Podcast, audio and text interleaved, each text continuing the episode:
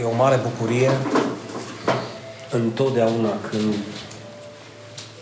ne revedem duminica, deoarece este ziua pe care noi am ales să o punem deoparte, indiferent de, pentru a împlini Cuvântul lui Dumnezeu, care din totdeauna știți că a fost un da și amin pentru creștinii sinceri, și anume să avem părtășie unii cu alții, să avem părtășie cu Evanghelia, să avem părtășie cu Tatăl și cu Fiul în casa Lui Sfântă.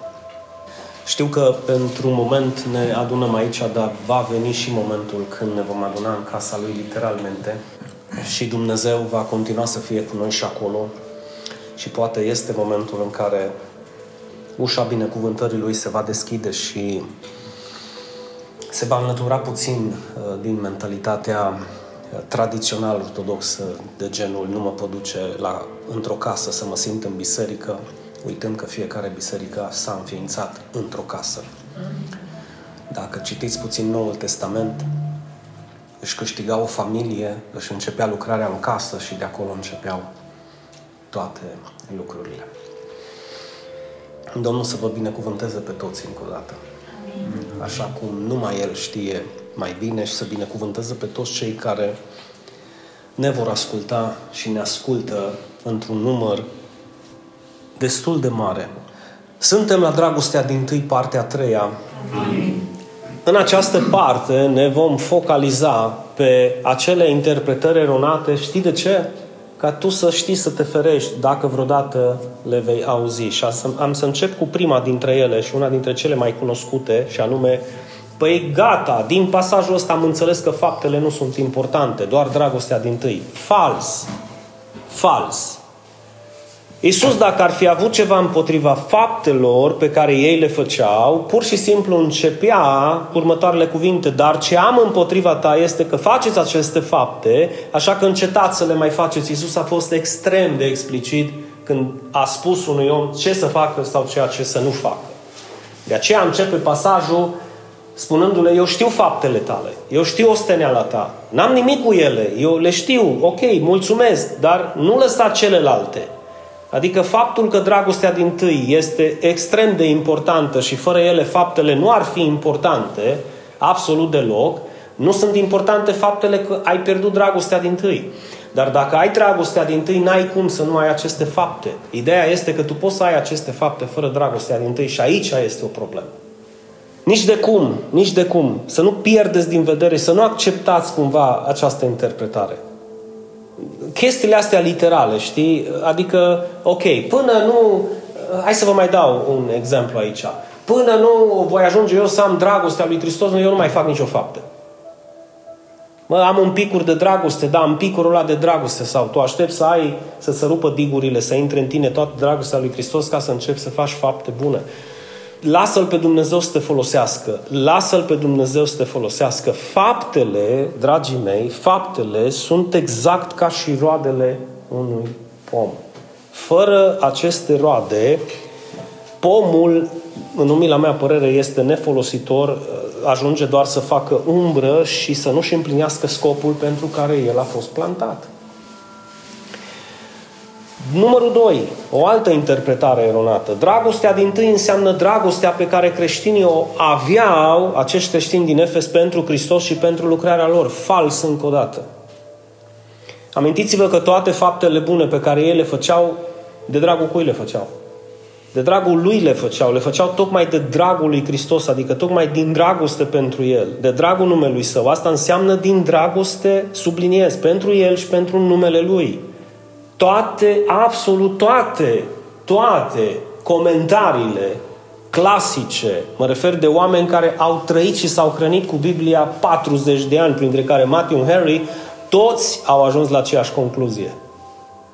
Deci nu există o altă interpretare sănătoasă, bineînțeles. Pentru că le făceau de dragul numelui său. De aceea este ceva mult mai profund decât ți-ai părăsit dragostea lui Hristos. Asta înseamnă că nu-L mai iubești pe Hristos. Nu, dragii mei, ei le făceau, tocmai că tot ce făceau, făceau de dragul numelui Său, făceau de dragul lucrării Lui, făceau de dragul Lui Hristos, de dragoste pentru El, dar ei au pierdut esența sau izvorul din care ar trebui sau ar fi trebuit să nască toate aceste fapte, și anume dragostea lui Dumnezeu pentru ei, turnată în ei, izvorând după aceea din ei în tot ceea ce ei fac. Nu uitați adevărul despre dragoste, și anume, am spus-o și o repetăm, pentru că este un lucru esențial. Dragostea nu constă în faptul că noi l-am iubit întâi pe Dumnezeu, ci tocmai invers, că El ne-a iubit întâi pe noi, că de acolo vine dragostea dintâi, că El ne-a iubit întâi. Și dacă noi iubim, zice Apostolul Ioan, este tocmai pentru că El ne-a iubit întâi. Păi dacă tu nu știi că El te-a iubit întâi și dacă tu nu primești dragostea Lui în tine, îți rămâne dragostea ta. Îi aia care știi cum e. Inconstantă și negociabilă în funcție de cum te simți. Numărul 3. Dragostea noastră nu este relevantă. Luându-o din primul punct încă o dată. Faptele nu sunt importante, nu mai fac nicio faptă. Numărul 2. Nu-i vorba de dragostea mea pentru Hristos, ci e vorba de dragostea Lui. Atunci las-o în plata ei de dragoste, știi? Și dacă dragostea mea nu e importantă, nu e relevantă, nu-i mai nevoie să fac eu și să iubesc eu, atunci las-o în plata ei. Ceea ce îi nevoie să credem și să înțelegem nu este acest aspect și nu este această interpretare, că dacă dragostea mea sau dragostea noastră nu este relevantă și tot ce avem nevoie, numai dragostea Lui, acest lucru literal, dacă îl interpretez, și eu am întâlnit oameni care au interpretat așa, acest lucru este fals. Deoarece dragostea Lui este izvorul care naște dragostea noastră.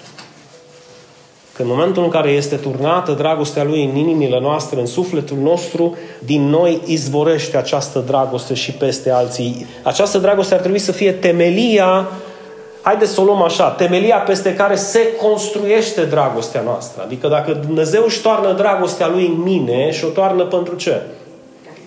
În primul rând să pot să o dau și eu la alții, adică să iubesc și eu, că de acolo îmi spune Iisus, iubiți-vă unii pe alții tot așa cum v-am turnat eu dragostea mea în voi. Așa să vă iubiți. Nu iubesc în felul meu, iubesc cum mie mi se pare, iubesc cum eu am chef, iubesc cum eu înțeleg, iubesc cum... Fă-ți un pic de timp și vezi cam cum ar trebui să înțelegi. Meditează un pic asupra Lui. Cere Lui Dumnezeu să-și mărească portița prin care îți toarnă această dragoste. Să vezi, oare nu cumva... te bagi numai să picure 2-3 stropi de dragoste și gata, ți ajunge. 2-3 stropi, pentru că știi că cu cât e mai mare dragostea, cu atât e mai mare responsabilitatea sau vina atunci când nu faci ceea ce trebuie să faci. Deci dragostea Lui trebuie să fie temelia peste care noi construim toate faptele, toate roadele noastre bune. Adevărul e că noi rodim din El. Sau ar trebui să rodim din El. Deoarece despărțiți de El, nu vom putea face nimic.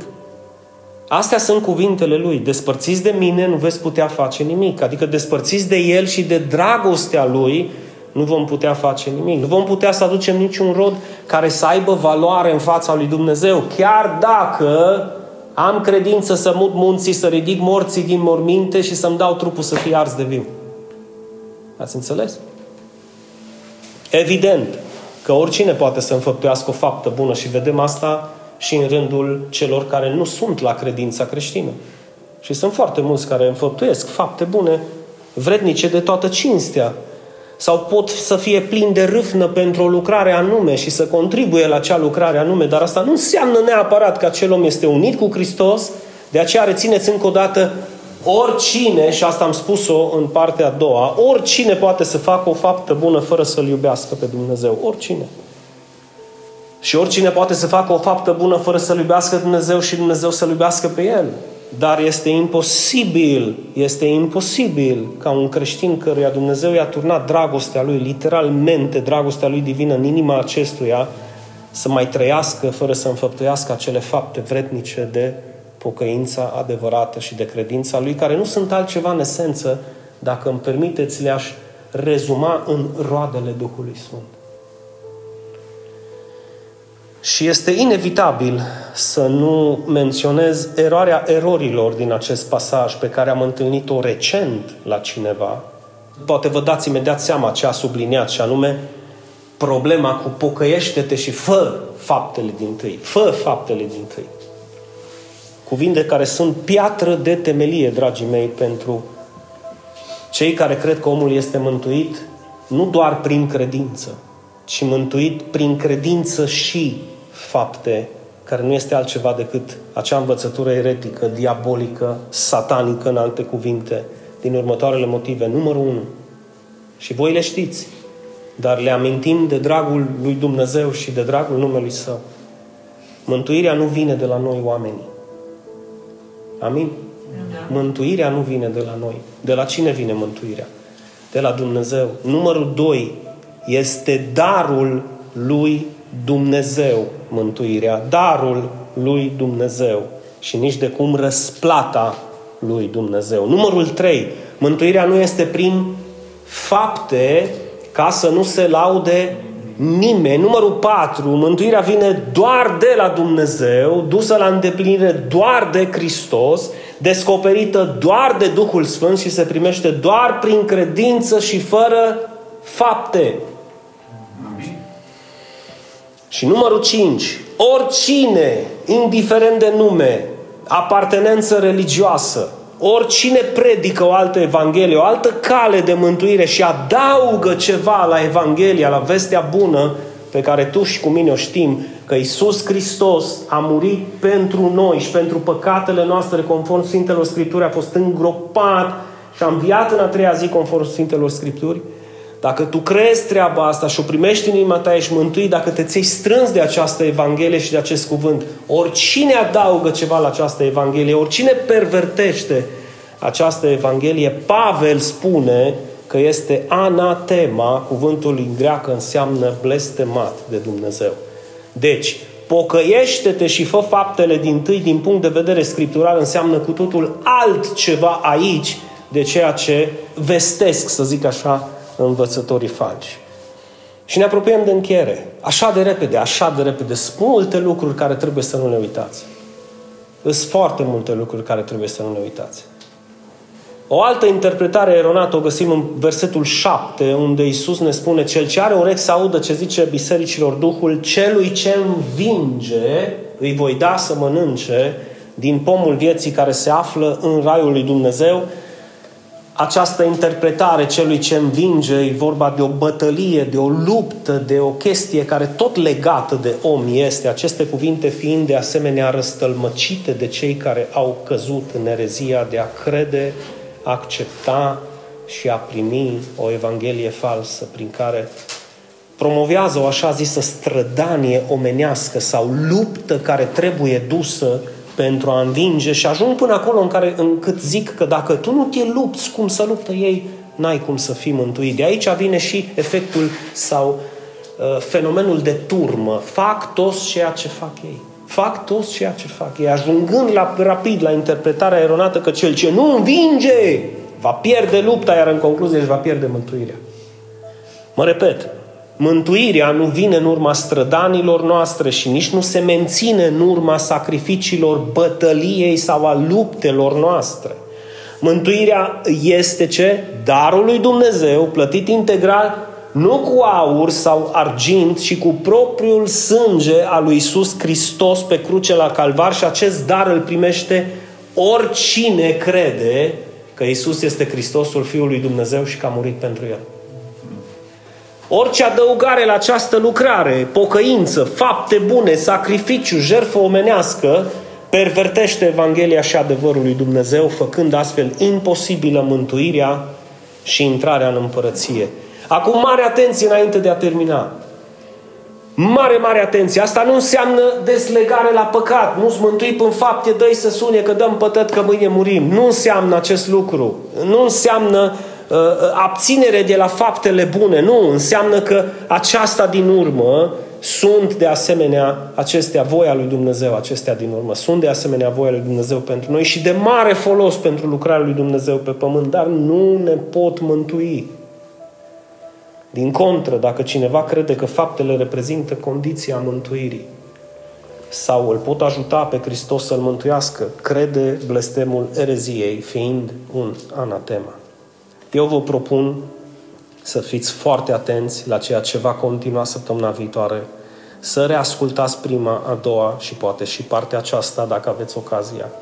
Și vă promit solemn că atât ceea ce ne cere Hristos în versetul 5, ce înseamnă pocăința și faptele dintâi, cât și însemnătatea cuvintelor din versetul 7, celui ce învinge, vom vorbi clar despre aceste lucruri în următoarele 2 săptămâni. Așa că fiți binecuvântați de Dumnezeu, țineți-vă strâns de lucrurile simple, să nu cădeți în patima de a interpreta Scripturile din punct de vedere eronat sau de a nega un verset de Scriptură cu celălalt verset din Scriptură.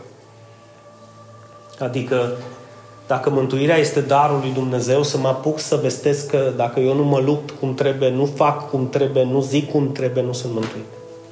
Atunci nu-i mai dar pentru că e răsplată. Sau faptul că dacă sunt mântuit prin credință și darul lui Dumnezeu, atunci dă-le în plata lor de fapte. Înțelegeți? Deci aveți grijă cu săritul de la alb la negru. Aveți grijă cu interpretarea unde îmi convine. Faptele sunt importante, extrem de importante. Nu ar exista biserică fără fapte. Nu ar fi de folos credința pe care o profesez fără faptele bune. Pentru că nu e de folos pentru nimeni. Pentru tine e de folos, dar pentru alții nu. Și atunci la ce?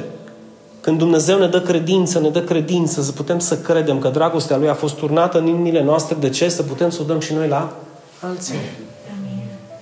Așa că vă rog, țineți-vă strâns de aceste lucruri, încercați să le interpretați dintr-un punct de vedere sănătos, să le dați mai departe cu toată dragostea și să fiți înrădăcinați în acest adevăr.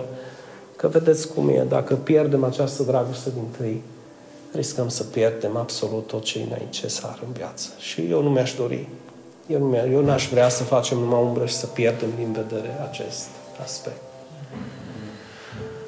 Doamne, Te binecuvântăm pe Tine și Îți mulțumim în aceste momente pentru dragostea Ta cea mare, pentru faptul că ai găsit cu cale să găsești niște inimi astăzi în care să storni dragostea Ta. Așa că Te rugăm să fie turnată din abundență dragostea Ta în noi, să putem și noi să o dăm mai departe și să recunoaștem că suntem ceea ce suntem și avem ceea ce avem datorită acestei dragoste mari, care nu este altceva decât temelia și izvorul din care pot să nască toate faptele noastre bune, toate cuvintele noastre de laudă, toate cuvintele noastre de râvnă, de dragoste și adevăr. Și nu în ultimul rând, să nască, Doamne, dragostea noastră pentru Tine, faptele noastre pentru Tine, osteneala noastră pentru Tine, răbdarea noastră pentru Tine și toate celelalte sacrificii în numele Tău cel Sfânt. Binecuvântat să fie Domnul Dumnezeul nostru. Amin. Amin.